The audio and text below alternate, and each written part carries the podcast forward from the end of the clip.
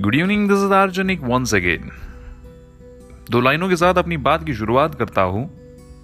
कहते कि बदल जाओ वक्त के साथ, या फिर वक्त बदलना सीखो। मजबूरियों को मत कोसो, हर हाल में चलना सीखो। आज और एक टॉपिक लेकर आया हूँ, और आज का मेरा पॉडकास्ट का जो टॉपिक है, वो है बिलीव इन योर सेल्फ अपने आप पर भरोसा कीजिए पहले। दुनिया में किसी के ऊपर आप भरोसा करो या ना करो, लेकिन अपने आप पर पहले विश्वास रखिए।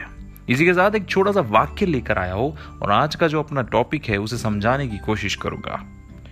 एक छोटा सा वाक्य ऐसा है, एक समय की बात है, भगवान बुद्ध अपने कुछ संतों के साथ रामपुर नाम के एक गाँव में कथा कहने के लिए जा रहे थे।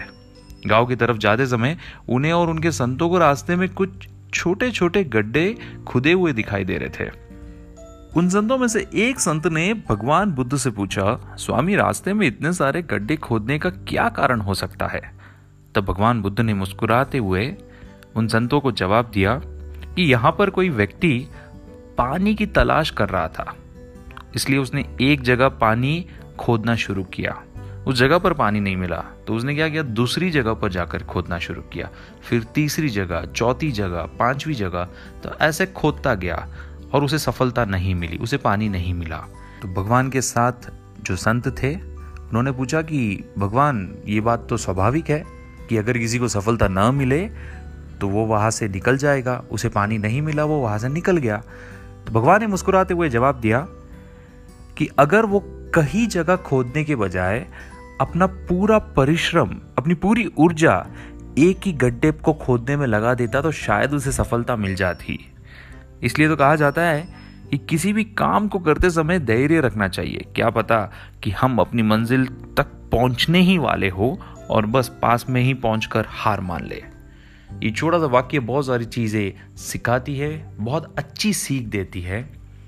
कोरोना नाम की बीमारी चल रही है, लॉकडाउन चल रहा है, आप फ्रस्ट्रेटेड हो, सब फ्रस्ट्रेटेड है, परेशान हो, सब परेशान है आप सोच रहे हो कि शायद जब लॉकडाउन ओपन होगा, मैं अपना प्रोफेशन चेंज कर दू, अपना बिज़नेस चेंज कर दू, क्योंकि ये अभी चलने वाला नहीं है। या फिर मैं सेटिस्फाइड नहीं हूँ, मैं खुश नहीं हूँ, मुझे वो आउटकम नहीं मिल रहा है। आप सोच रहे हो कि जब से नोटबंदी हुई है, तब से लेके अब तक यही चलता आ रहा है। बहुत सारी नेगेटिव चीज़ें आपके दिमाग में चल रही है। मेरा सवाल एक ही है, आपका एक्सपीरियंस कितना है? आपने पाँच साल दिए, दस साल दिए, पंद्रह साल दिए, शायद कुछ लोगों ने तो अपनी पूरी ज़िंदगी एक ही चीज़ में एक्सपर्ट होने में लगा दी। जब परेशानी आई, आप भाग जा रहे हो, आप अपना प्रोफेशन चेंज कर रहे हो, अपना बिज़नेस चेंज कर रहे हो नेगेटिव थॉट्स ला रहे हो। नहीं। मैं कहता हूँ कि जब भी परेशानी आती है ना तो आप अपना एक्सपीरियंस लगाओ। सोचो कि कुछ ना कुछ हल ज़रूर मिलेगा। किसी ने खूब कहा है कि भीड़ हमेशा उसी रास्ते पे चलती है, जो रास्ता आसान लगता है।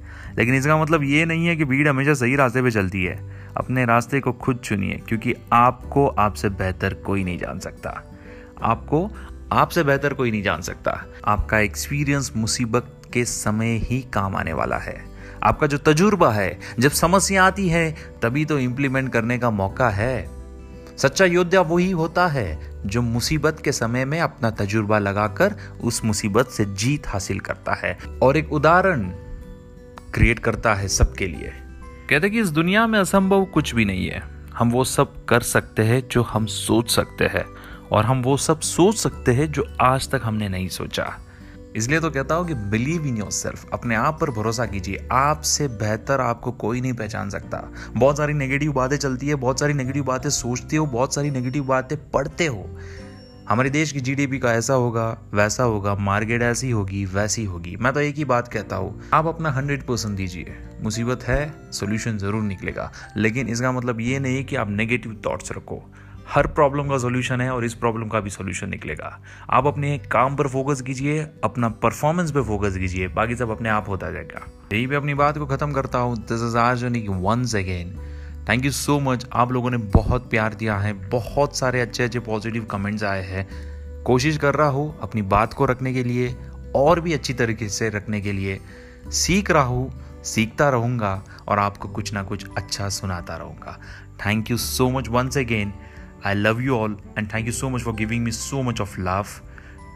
Good night. Take care. Goodbye.